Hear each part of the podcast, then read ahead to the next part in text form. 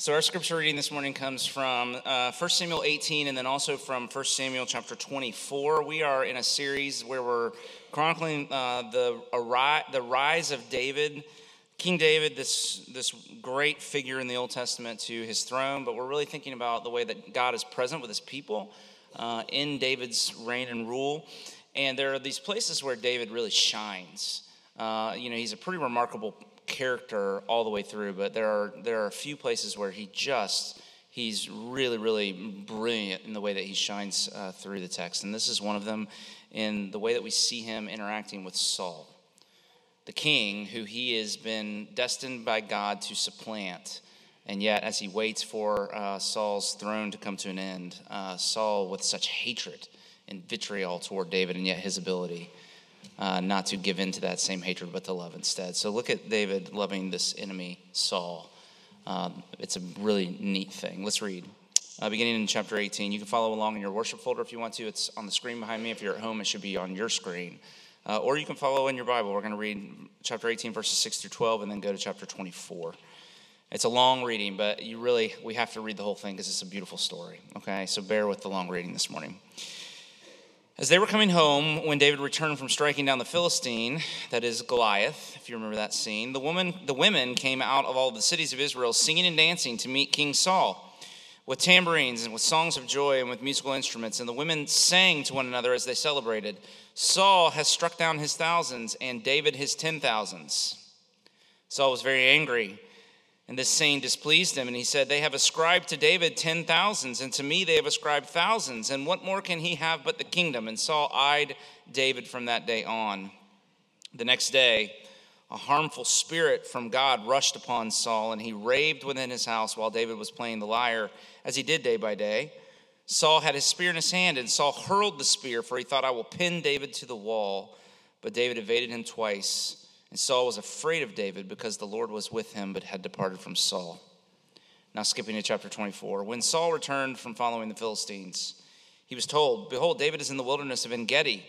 Then Saul took 3,000 chosen men out of all Israel and went to seek David and his men in the front of the wild goats, the wild goats' rocks. And he came to the sheepfolds by the way, where there was a cave, and Saul went in to relieve himself.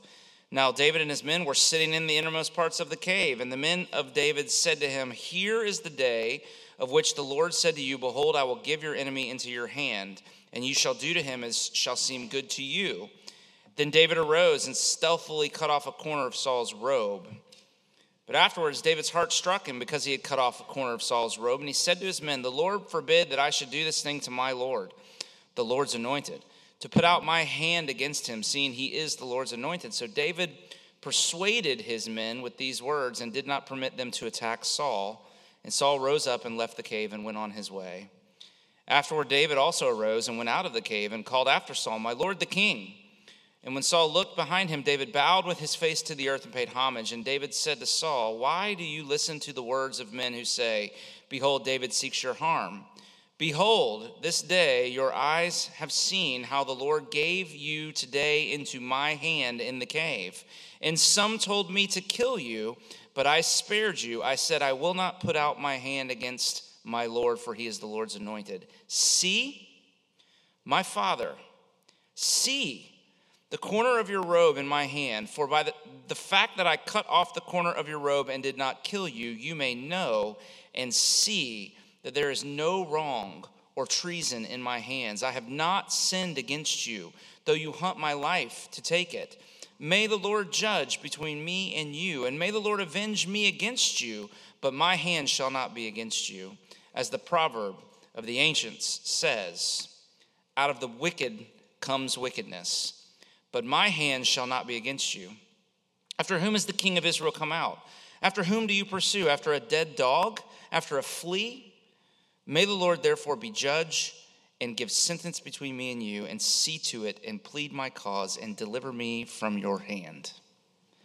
And as soon as David had finished speaking these words to Saul, Saul said, Is that your voice, my son David?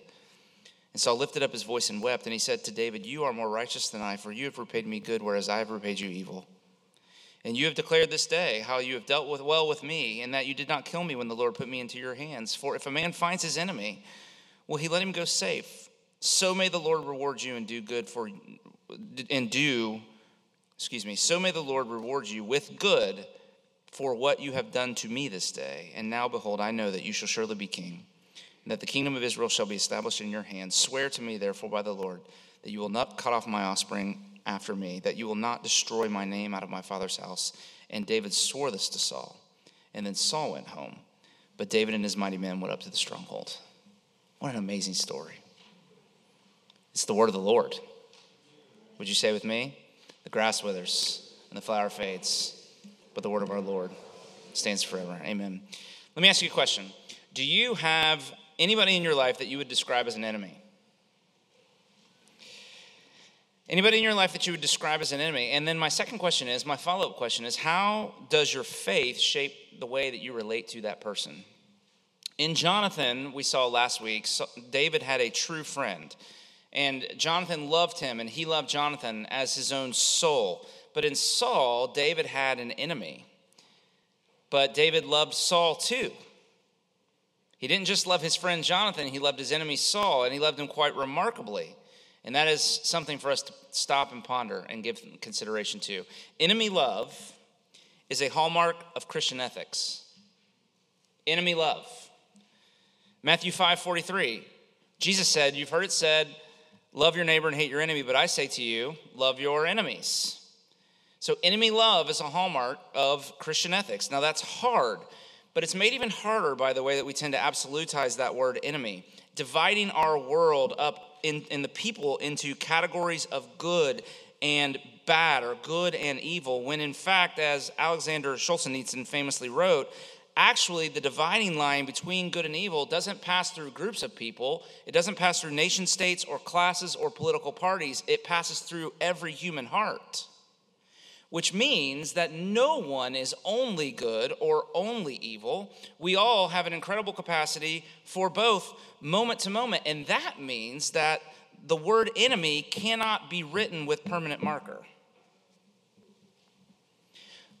For one thing, because you never know how God's going to work in somebody's life, but also because we tend to pass in and out of our best and worst selves all the time. And so we might call Saul an on again, off again enemy. Do you see the title of the sermon? How to Love or Loving an On Again, Off Again Enemy. Saul was an on again, off again enemy. One minute he's trying to pin David to the wall with his spear, the next he's putting him in charge of the army. Even here in this text, he goes out with 3,000 chosen men, verse 2 of chapter 24, to kill David, to hunt him and kill him. But by the end, he's expressing his, his remorse and referring to David as his son, verse 16. It's, it's a really, you probably look at it and say, boy, that's a really unhealthy relationship. And it is because Saul was a really emotionally unhealthy person. David, on the other hand, was not. But what I want you to see is how this broadens the category of enemy in a helpful way. Enemy does not describe a person. It's better to see the word enemy as describing the way that any person in your life is treating you at the moment. Paul Miller introduced me to this idea of a temporary enemy or a, an on again, off again enemy. And so a friend can become a temporary enemy. And so can a spouse or child. Uh, what makes them an enemy is that for whatever reason, and there are lots of reasons, but for whatever reason, in the dynamics of that relationship, they begin to interpret everything you do and say through a negative grid. They just set themselves against you, so much so that when you talk, even if you're saying nice things, they interpret those things as ugly things. Even if you're loving them, they interpret it as you being against them. No matter how well intentioned you are, they arrive at a negative conclusion about you. They've made up their mind about you, they've settled into hard heartedness and resentment towards you. They don't see that mix of good and bad in you. You have become a person who is only bad in their eyes. Now, for our purposes, that's an enemy. Someone who assumes the worst about you because their opinion of you has become distorted and they perpetuate hostility in their own heart towards you. So look at verse 9. In chapter 24, David said to Saul, Why do you listen to the words of men who say, Behold, David seeks you harm? That wasn't true there, it could not be further from the truth. David has gone out of his way time and time again to do good to Saul, to love Saul, to actually extend Saul's kingdom. But Saul interpreted everything David did through a negative grid. And so David had an enemy. Let me ask you again do you have somebody in your life that you would describe in that same way as an enemy? And how does your faith shape the way that you relate to them? That's what this text is about. And I want you to see as we walk along these three things. I want you to see the making of an enemy. We're going to see how it is that enemies can actually be made. But secondly, I want you to see the unmaking of an enemy, the kind of love that we can show to one another that, that unmakes this enemy enemy relationship. And then third, ultimately, we want this text to take us to see the remaking of God's enemies. So the unmaking, the making of an enemy, and the unmaking of an enemy, and the remaking of God's enemies, the soul destroying sin do you see that in your outline? The soul destroying sin, the coal heaping love, and an enemy loving God. That's what we want to look at in this text. But before we do, two caveats that I think are very important. And it's because you can't say everything in a sermon, and I'm already not saying uh, so much that I want to, but I think these two things are important. So as we get started, let me let me just offer these two restraints to us as we talk about these things. First, as we talk about enemy love, let's resist the temptation to apply this to geopolitical events like war or what's happening in Palestine or any of those kinds of things. Let's let's do, do all we can to apply it interpersonally because that is the clear focus of this text. That word in chapter 24, verse 17, where Saul says, You are more righteous than I, refers to integrity between two people. So this is person to person, okay? That's very important. Person to person. It's a diversion. It's actually a diversion to apply enemy love to a political war happening halfway across the world and not to the people who are right in front of us in our everyday life. C.S. Lewis warned about that in Screwtape, that that's a strategy of evil to get us to just love generally and fail to love the people that we live with. Okay? But let's, let the second restraint, let's resist the temptation to object on the front end of this because of concerns about enabling or even abusive relationships. And so let me just qualify that too. Loving an enemy does not mean that you dismiss the evil that they're responsible for. You don't let them keep on sinning against you. You don't have to stay with someone who is out to hurt you. In fact, it's not a good idea for you to do that. Jesus, you know, you don't stay in an abusive relationship because Jesus said, love your enemy. Notice how the scene ends at the very last verse of chapter 24. It's, it ends and it says, Saul went home, but David didn't go home with Saul. Where'd David go? He went to the stronghold. Why? Why do you think? David was under no illusion that Saul was going to change. He didn't he wasn't naive enough to think, "Oh, whew, okay, I finally have a friend in Saul." He knew that he still had an enemy and he was readying himself for the next battle.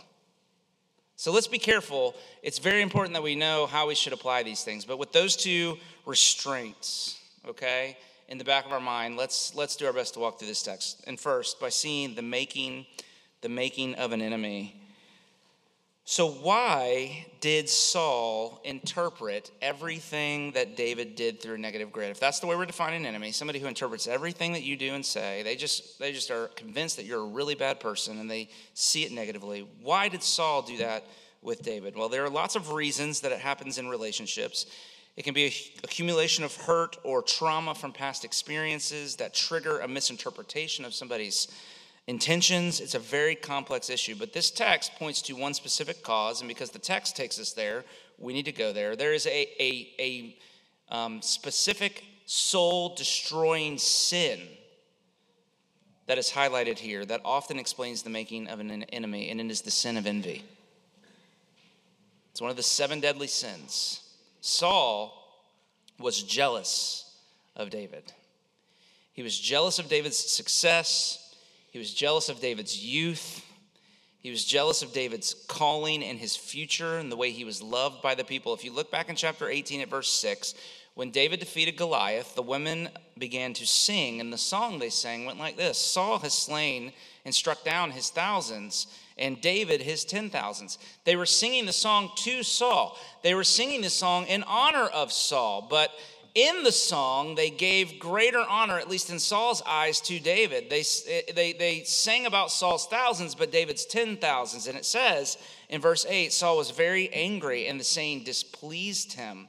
And then in verse 9, that he began to eye David from that day on. See, Saul was wounded by their honoring of David. Somehow, their ascribing that glory to David caused him to feel rejected and threatened. David's success made him terribly unhappy, and so he began to eye David and view him suspiciously, which led ultimately to the events of chapter 24 and the manhunt you see there, okay? Envy. According to Aristotle, envy is pain caused by another's happiness or success. Or to rephrase a biblical text, it is weeping when others are rejoicing and rejoicing when they are weeping. Envy is a sin that causes you to not be able to celebrate the success of others, but you have to grieve it instead because it's theirs and not yours. And the pain is so great that not only can you not enter into the joy that someone else is having, but either internally or actually you know actually in your life you begin to actively try to sabotage their happiness greed Greed wants what someone else has, envy seeks it to take it away and have it for itself.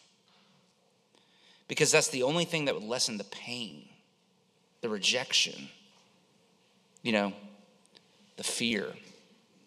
It is the fruit of pride, which is competitive and views life as a zero sum game. The world is not big enough for my happiness and yours. That's what envy says. My happiness must come at your expense. If you are happy, then I am unhappy. For me to be happy, you must be unhappy.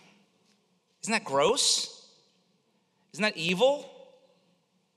In fact, in the text it says, the very next day, after Saul kind of gave in to this settled feeling of envy, it says that a harmful spirit rushed on, God, rushed on Saul from God and he began to rave. Now, I know, what in the world does that mean? I'm going to be thoroughly unsatisfactory in saying, I have no idea. But here's what I would here's what I would say to you. Saul's envy of David drove him mad. And it can do that. Envy leads to spiritual slavery. That's where it leads. But we also learn where it originates. In verse 12 of chapter 18, look there, it's really helpful, I think. It says, Saul was afraid of David because the Lord was with him, but had departed from Saul. Now, we'll make our way back to this in just a few minutes, but notice Saul was afraid because God was so clearly with David and so clearly against him. Now, that was, that was objective fact, okay? God, through Samuel, had revoked Saul's dynasty. He had told Saul, I'm taking this back.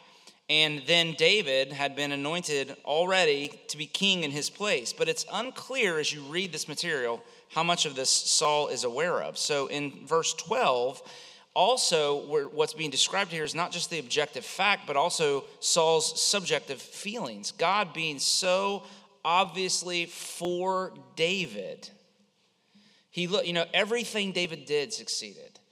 When Saul cowered you know, from Goliath, David defeated him. When all the things, you know, David went out and he was successful in all the military campaigns he led. The people loved him and he and he flew through the ranks of the army. And Saul saw all of this and he saw God being so obviously for David. And for whatever reason, his fear, when he saw God being so obviously for David, it made him feel like God must obviously be against him.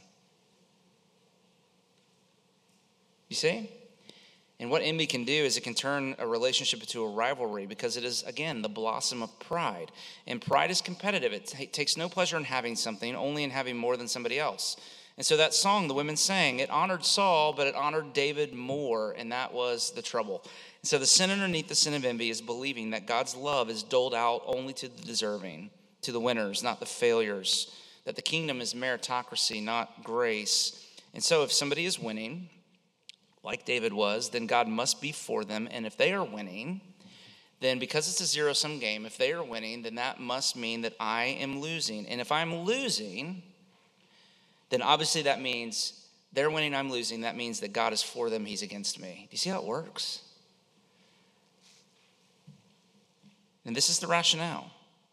And it leaves us to where we can live afraid of other people's gifts and expertise because of what it says about us, what it says about me, and how I fail to stack up against their success, and how unworthy of love that leaves me. These are deep waters.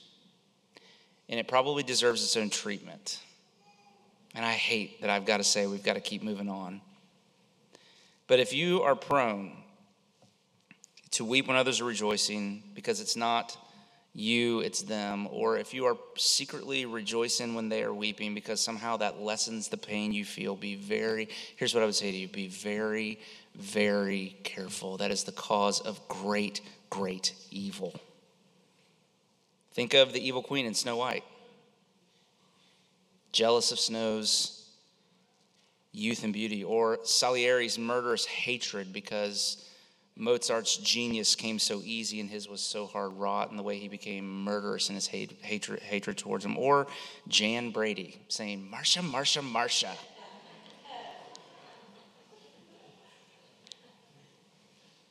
You know? Don't, don't allow your fear about your own inadequacies, don't allow your unbelief to cause you to begin to eye the people in your life and to begin interpret to interpret their actions negatively and then even try to undermine them and bring them down because that's the making of an enemy. Second, we see not only the making of an enemy in Saul's jealousy, but we see the unmaking of an enemy and what we find in David here and the coal heaping love that he shows. Now, that's a phrase right out of Romans 12, which Jamie read a little while ago. It says it's worth going back to again. You can turn back there if you want to in your worship folder, where Paul writes, Repay no one evil for evil, but give thought to do what is honorable. Never avenge yourself, but leave it to the wrath of God. To the contrary, if your enemy is hungry, feed him, and if he's thirsty, give him something to drink. For by doing so, you will heap burning coals on his head. Now, repaying evil for evil, that's the most natural response to an enemy, isn't it? An eye for an eye. We typically do unto others as they have done unto us. That sounds familiar, doesn't it? It's a sort of inverse sinful golden rule. We do unto others as they have done to us instead of doing unto them as we would have them do unto us. And this was David's counsel, or excuse me, the counsel from David's men in verse 4 of chapter 24. Can you imagine? They're hiding out in the back of the cave because Saul and 3,000 of the special forces in Israel are, are chasing after them. And all of a sudden, Saul providentially walked into the cave because he has to go to the bathroom. And they're hiding right there in the shadows. And the men say to David, Look, look what's happening. Here's your chance. God has given him into your hands. But was it providence or was it temptation? It is often difficult to discern the difference. And that, again, is a really important thought for a completely different sermon, but it's worth pondering. And what we notice in the text is that David took one step in the direction of vengeance. He snuck up behind Paul, Saul and he cut off the corner of his robe. It was a symbolic act. Saul's cloak was the mantle of his kingship. And so by cutting off that corner, with his sword, David was declaring his intentions to violence, to tear the kingdom away from Saul through rebellion and war.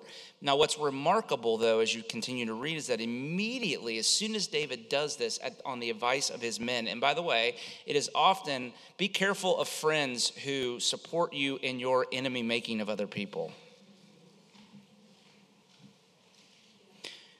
Be careful of people when you start talking bad about other people, rally around your talking bad about other people. Guess what? They're probably talking to other people about you the same way. Be careful. David took one step in the direction of vengeance, and then immediately his heart struck him there, verse 5. David had a sensitive conscience, and he knew that what he had done was wrong. And he said, it says there, if you look at verse 7, it, it says he persuaded his men not to attack Saul. That's a circle that word because that word is not strong enough. It means that he tore them apart. That's literally what it means. That he rebuked them. He threw his weight around to protect Saul from their anger and their violence because of course he was hunting them too. They were not with their families because, you know, Saul was on the prowl. And David steps in and says, Not only am I not going to harm him, but you're not going to harm him either. You got to go through me to get to him was quite a turn and a reversal. Now, we need to ask a few questions. Why? Why would David, why would David act this way? Let's ask, that, let's ask that question first. And the text answers it fairly clearly in verse 6 of chapter 24. It says there that David kind of aroused and, and he began to say, The Lord forbid that I should do this thing to my Lord, the Lord's anointed, to put my hand out against him, seeing he is the Lord's anointed. Now, notice it was for God's sake. David was dealing with the Lord, not really even dealing with Saul. Saul had been anointed king by Samuel, he was God's choice. And for David, to put out your hand against God's anointed was to put out your hand against God himself. It was to defy God himself, to go against God. And so Gene Edwards has written a book about David's life entitled The Tale of Three Kings. It's really, really wonderful. And he imagines this scene. And he, he kind of imaginatively asks, you know, the men asking David, why? Why, David? Why, why let Saul go? Why not end all of these years of misery right here, right now? And here's David's answer, and it's marvelous. He imagines David saying, it, it was God who made him king, God and not men. And better he kill me than I learn his ways. Better he kill me than I become as he is. I shall not practice the ways that cause kings to go mad. I will not throw spears, nor will I allow hatred to grow in my heart. I will not avenge, not now, not ever. Dale Ralph Davis, he writes this For David, it was one thing to have the promise of the kingdom, but how the kingdom should come to him was another matter. Yahweh's will must be achieved in Yahweh's way. The end that God had ordained must be reached by the means that God approved. And then he goes on to say, This kind of test is not confined to David. It comes up again and again to most of all, to most all of Yahweh's servants. It is the temptation of the shortcut. How we yearn, he writes, for a shortcut around the arduous, wearying, time consuming labor of sanctification. Now go back to Romans 12. And there, according to Paul, the trouble with repaying evil with evil is that it's almost impossible to not be overcome by the evil in the process. The evil that someone is doing to you, when you, when you harbor it, when you allow it to come, it passes into you.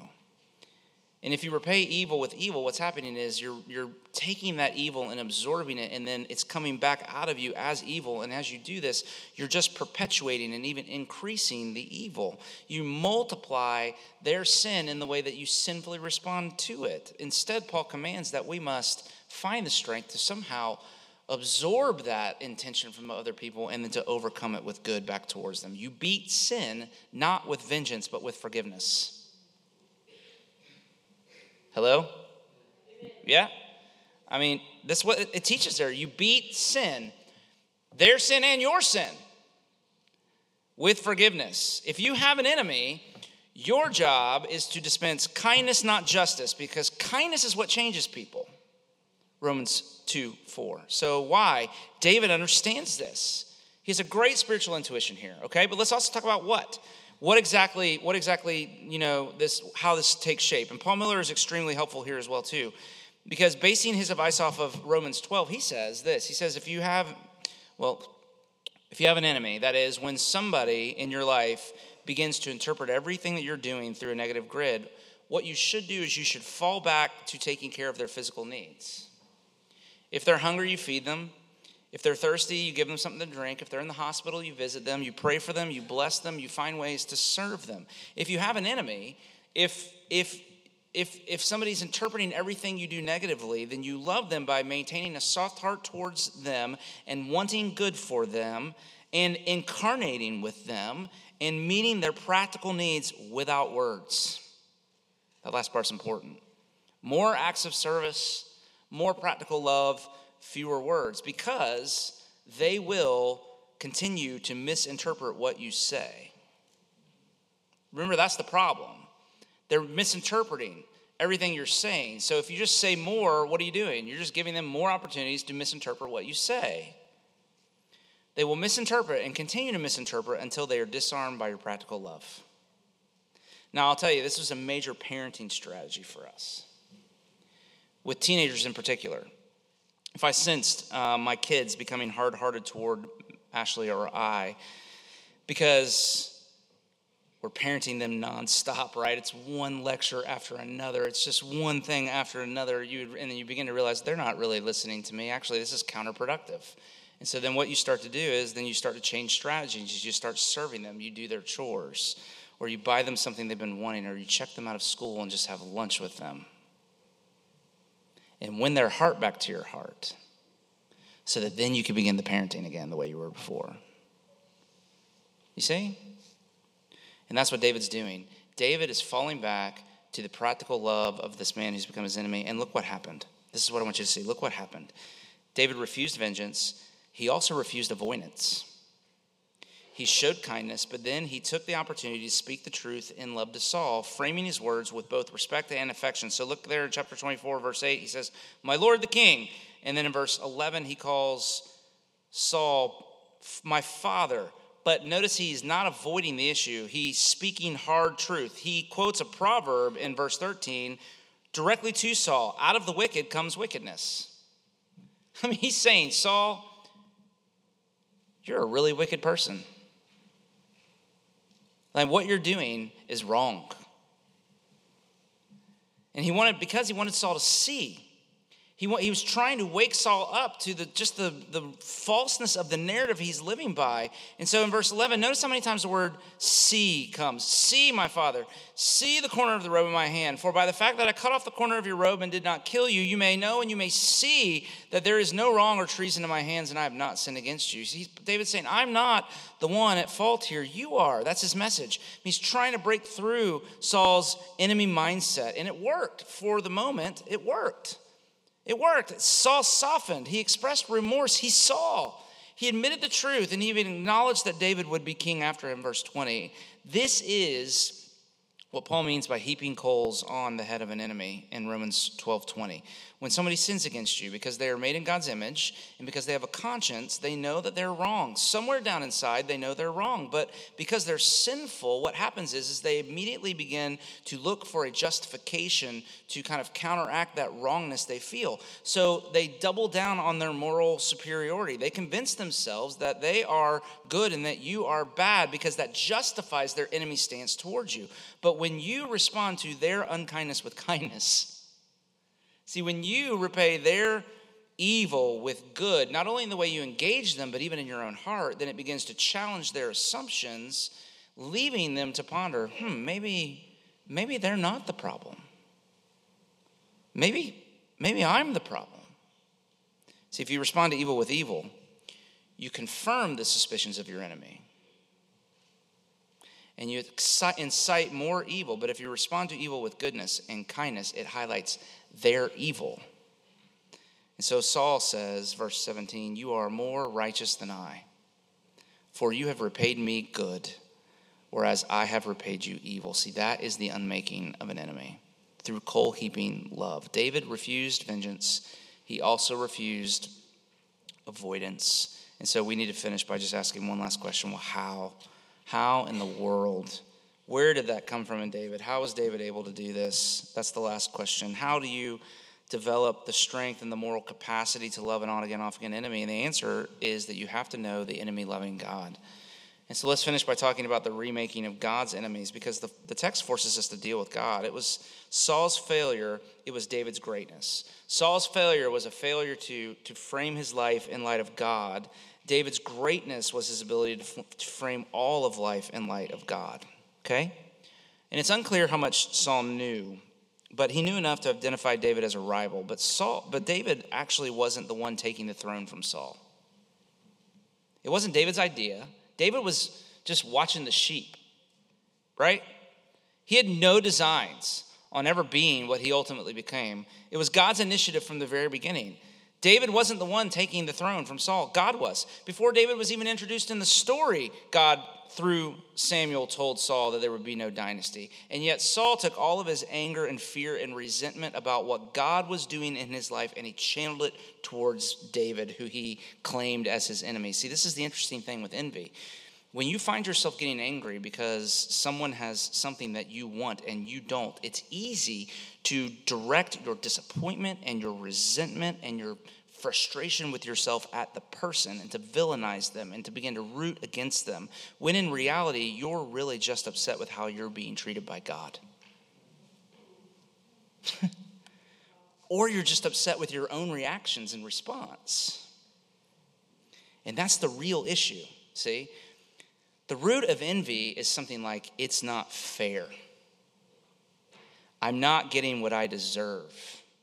They don't deserve that happiness. I do. Now, if you dig down into that, we're again, we're getting into deep waters, okay? But if you dig down into that, that's just moralism. I'm a good person. God owes me. How dare he give what I so clearly deserve to somebody else? It's a cosmic injustice.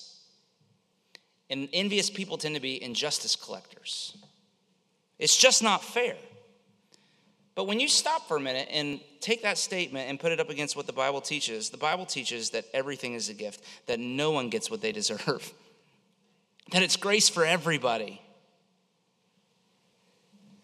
Then it just doesn't stand up. But see, gratitude, which is the opposite of envy, eludes us when, like Saul, we refuse to deal with God. David, on the other hand, lived from his theology. Read the Psalms. And it was a secret. It's how he had the strength to repay Saul's evil with, with, with good and not evil. And what's great about this text is how clearly this comes out. David makes two statements. The first in verse 12 of chapter 24. Look there again. He says, May the Lord judge between me and you. May the Lord avenge me against you but my hand shall not be against you. And then again in verse 15, may the Lord therefore be judge and give sentence between me and you, and see to it. Now, his words are very close to what Paul says. Again in Romans 12, verse 19, Beloved, never avenge yourself, but leave it to the wrath of God, for it is written, Vengeance is mine, I will repay, says the Lord. See, what, what makes having an enemy so hard is when they treat you the way they do, it's just so unfair. It's cosmic injustice. At least that's the way David thinks about Saul's behavior. He believed, though, that there would come a day when God would judge between the two of them. And we believe that too, by the way. We will confess it in just a minute when we recite the Apostles' Creed that when Jesus comes again, we will all stand before God to be judged, and every wrong will be made right. And every injustice will be made up for, and every grief will be heard and the sentence will come down. See, David knew that God was going to take care of him, so he didn't have to take care of himself. David knew that God would avenge him, and therefore he could refuse to take vengeance, to repay evil for evil and be overcome by it, but instead to overcome evil with good. Because when you seek revenge, here's what the Bible is teaching us when, when you seek revenge, you are taking the place of judge, which is to take the place of God. And that is a great, that is pride, that is sin. Vengeance is God's work, Paul says, not ours, because we're sinners. Now, God is not. Only God is holy. Only God is wise. Only God is just. Only He is qualified to judge. We are biased towards ourselves. We're selfish. It's almost impossible for us to feel outrage and not be made more selfish by it it's almost impossible for us in our fallenness to feel outrage and to be loving, wholly loving at the same time without it becoming super imbalanced. But not God. He's never not just and He's never not loving. And that's why His justice is always better than yours or mine. There is wrath, there is justice, but it just doesn't come from you. That's not your job. And, and you, can, you can live in that place because you know nobody gets away with anything. That's what, that's what, nobody gets away with anything. It will all come to light. God will see it right. He will repay. And if you know that, like David, then, then you don't feel all the weight of making all of the wrongs right in the world. You're not the one that has to go about just making sure everybody's that's wrong is repaid with your justice. You can leave it to God. Now, what's the takeaway? See, I, oh, I'm just so dissatisfied with the time being up, but it is. There's so much good stuff here. But here's what I want you to say there's a, a whole nother level to this as we think about what our takeaway would be. We, of all people, should trust God to dispense his justice because of the way that he has shown mercy to us. We, of all people, should find the capacity in our hearts to love our enemies because of the love that God has shown to us when we were his enemies. In Romans 5, Paul has this amazing statement. He says that Jesus Christ died on the cross for you and I while we were still sinners. In other words, God didn't say, You guys get your act together. And then there's this thing, grace, that will come into your life. God loves us the very best when we are at our very worst, while we were still sinners. It even says, while we were still his enemies. This is how God loves his enemies. That Jesus Christ did not come into the world to die for you because you were his friend. You were his enemy, and he came and he laid down his life to make you his friend. When you hated him, he loved you when you in your heart were so set against him that you interpret everything he did and said with a negative grid, he still moved towards you in love. And if you source your life and if you source your love in his love for you, then you can love others the same way. But the trick is to relate to others like David did here. David related to Saul on the basis of God's treatment of him, not on the basis of Saul's treatment of him. You see that? And if you can learn to relate to others on the basis of how God has treated you and not the way the other person is treating you, then that's the trick because God's love for you is constant. So your love can be constant too, even with those who you might call an on again, off again enemy. You love with God's love. You love from God's love. That's the takeaway. Love with God's love. Love from God's love because his love for you is the power for you to love the way you see David loving his enemy Saul here. There's a, an old hymn that says this, and we'll just close with these words Jesus, source of our salvation, may we now thy nature know. Then more bowels of compassion we to thy dear saints shall show. May the grace that thou has imparted in relieving our complaints make us kind and tender hearted even to the worst of the saints. Amen. Pray with me if you would. So, Father, as we prepare to come to this table now, where we celebrate yet again the grace that you have shown to us in Jesus, your enemy loving sacrifice on the cross, would we give ourselves to that great work of redemption so that we might find in ourselves this increasing capacity to love as you have loved, to take up our own cross and follow after you, to lay down our own life, not taking vengeance, but leaving vengeance to you because of the great mercy that you've shown to us in Jesus. We, who were your enemies and deserved death for our sins, have been made friends, shown mercy and grace, and then given the Spirit that we might be remade in the very image of Jesus. So would you come and continue to do that work among us, your people? And we pray it all in Jesus' name. Amen. So as God sends us now, this word of benediction is the promise that we just sang that there is more mercy in him. As you go about this week, there is more mercy. There's more capacity for mercy in him than there is capacity in you to mess things up. Okay? It's the promise that He meets every sin, every failure, every struggle with His mercy. So receive this word of benediction and go to love even, even those that are enemies. May the Lord bless you and keep you. May the Lord make His face shine upon you and be gracious to you. May the Lord turn His face towards you and give you His peace, both now and forevermore. Amen. God bless you. Go in His peace.